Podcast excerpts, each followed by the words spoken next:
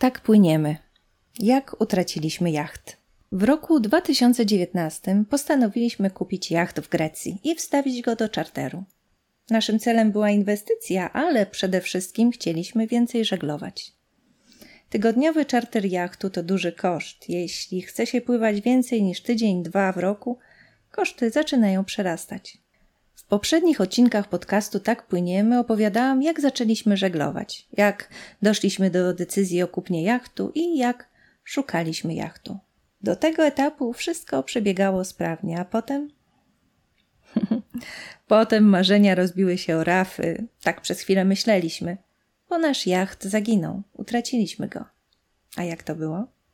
Nawiązaliśmy kontakt z grecką firmą czarterową South Sea Sail. Christos, właściciel firmy, miał na oku jacht do kupienia. To był Oceanis 45 o wdzięcznym imieniu Ewelina. Jacht należał do chorwackiej firmy czarterowej i stacjonował w marinie w Trogirze. Christos przeprowadził rozmowy, zlecił survey, czyli badanie techniczne jachtu, dokonał wszelkich formalności. Podjęliśmy decyzję. Tak, bierzemy. Wpłaciliśmy zaliczkę. Ewelina, która w Grecji miała otrzymać nazwę Rafaela, była w Trogirze. Należało ją więc przeprowadzić z Chorwacji do Lavrio pod Atenami. Umówiliśmy się z Krystosem, że my się tym zajmiemy. Przeprowadzimy jacht do Grecji. Mieliśmy ruszyć 3 listopada, ale okazało się, że jeden z dokumentów, e, certyfikat usunięcia jachtu z rejestrów w Chorwacji, nie jest gotowy. Kolejny termin to 18 listopada, kolejny 2 grudnia. W końcu wyruszyliśmy 18 grudnia, bo dopiero wtedy wszystkie dokumenty były gotowe i dlatego nie przepłynęliśmy całej trasy. Już za chwilę miały być święta Bożego Narodzenia, a na święta chcieliśmy wrócić do Polski. Doprowadziliśmy więc jacht do Korfu. 23 grudnia w porozumieniu z Chrystosem zostawiliśmy jacht w porcie na Korfu, a po świętach przejęła go inna załoga. Nie mieliśmy wpływu na wybór załogi i nie znaliśmy jej. Ewelina spędziła Boże Narodzenie w porcie na Korfu, smagana wiatrem, opluwana deszczem, bo już pogoda była zimowa i niezbyt przyjazna żeglarzom i jachtom, ale to był dopiero początek jej nieszczęść, które zakończyły się w sposób dla niej najtragiczniejszy. Wróciliśmy na święta do Polski. Tymczasem nasi wspólnicy w Grecji zorganizowali załogę. Do Lavrio miało ją przeprowadzić dwóch skiperów, którzy wzięli do towarzystwa jeszcze dwie osoby – Załoga wypłynęła z Korfu 28 grudnia. Załogi tej nigdy nie poznaliśmy, nie mieliśmy okazji dowiedzieć się o szczegółach bezpośrednio od nich. Wiemy, że na początku wszystko przebiegało sprawnie. Przepłynęli kanał koryncki i ruszyli w kierunku Aten. Zapowiedzi pogodowe nie były korzystne, ale załoga spodziewała się, że zdąży przed sztormem dopłynąć do maryny Olimpik w Lavrio. W trakcie pytaliśmy na WhatsAppie Christosa, jak tam sytuacja. Otrzymywaliśmy odpowiedzi, że wszystko jest świetnie, płyną. W przeddzień Sylwestra siedzieliśmy w ciepłym warszawskim mieszkanku przy pachnącej choince, dojadając resztki świątecznego sernika, kiedy Marcin, przeglądając internet, mruknął: Patrz, Grecji jakiś jacht miał wypadek. Może nasz?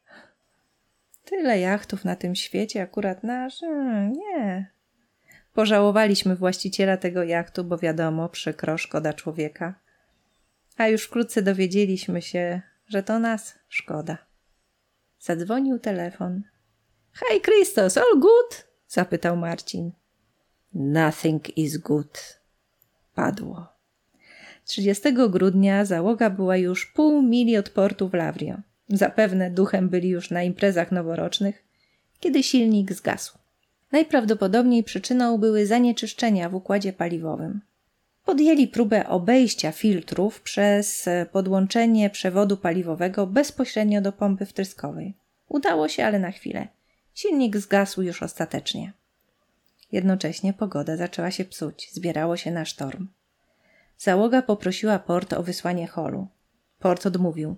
Uznano, że warunki pogodowe nie są odpowiednie do takiej akcji. Nasi partnerzy zorganizowali prywatny hol. To jednak trwało, a pogoda z każdą chwilą była gorsza. Cztery razy próbowano podjąć łódkę na hol, ale wszystkie cztery liny się zerwały. To wszystko trwało 16 godzin. Najgorsza była noc. Załoga sztormowała, użyła dryf kotwy, aby spowolnić dryf jachtu. Tymczasem Genua się porwała, wiatr sięgał dziesięć w skali Beauforta. Kapitan wezwał pomoc, aby oddać zmęczonych pasażerów. Do jachtu podpłynął statek handlowy, żeby odebrać część załogi. Ale ponieważ fale były wysokie, jacht się chybotał, o burtę statku złamał się maszt. Brak silnika i złamany maszt to już naprawdę katastrofa. Kapitan został ostatecznie podniesiony przez helikopter, a jacht został sam na kotłującej się wodzie. I to był ostatni moment, kiedy go widziano. Nie wiadomo, co się stało z łódką. Zapewne zawiało ją gdzieś w kierunku Afryki. Sylwester 2019 minął pod znakiem katastrofy. Mówią, że jaki Sylwester, taki cały rok. A my siedzieliśmy z przyjaciółmi nad niedopitym szampanem i smętnie patrzyliśmy w dal. Oczywiście najważniejsze, że nikomu nic się nie stało. Straty były tylko materialne, no, ale jednak.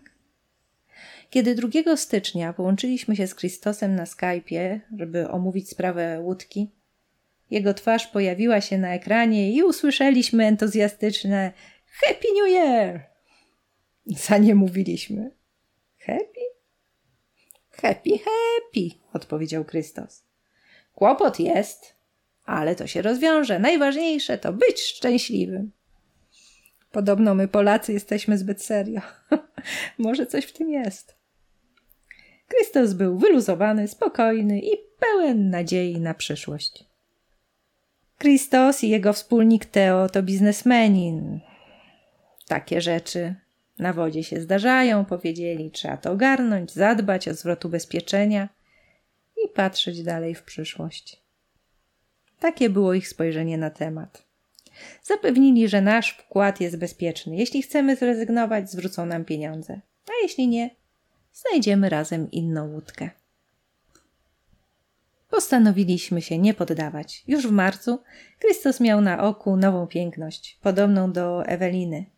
I Drusa Oceanis 45 z 2014 roku. To ona dziś jest Rafaelą, którą pływamy po cykladach do dziś i którą oglądacie na naszym kanale YouTube.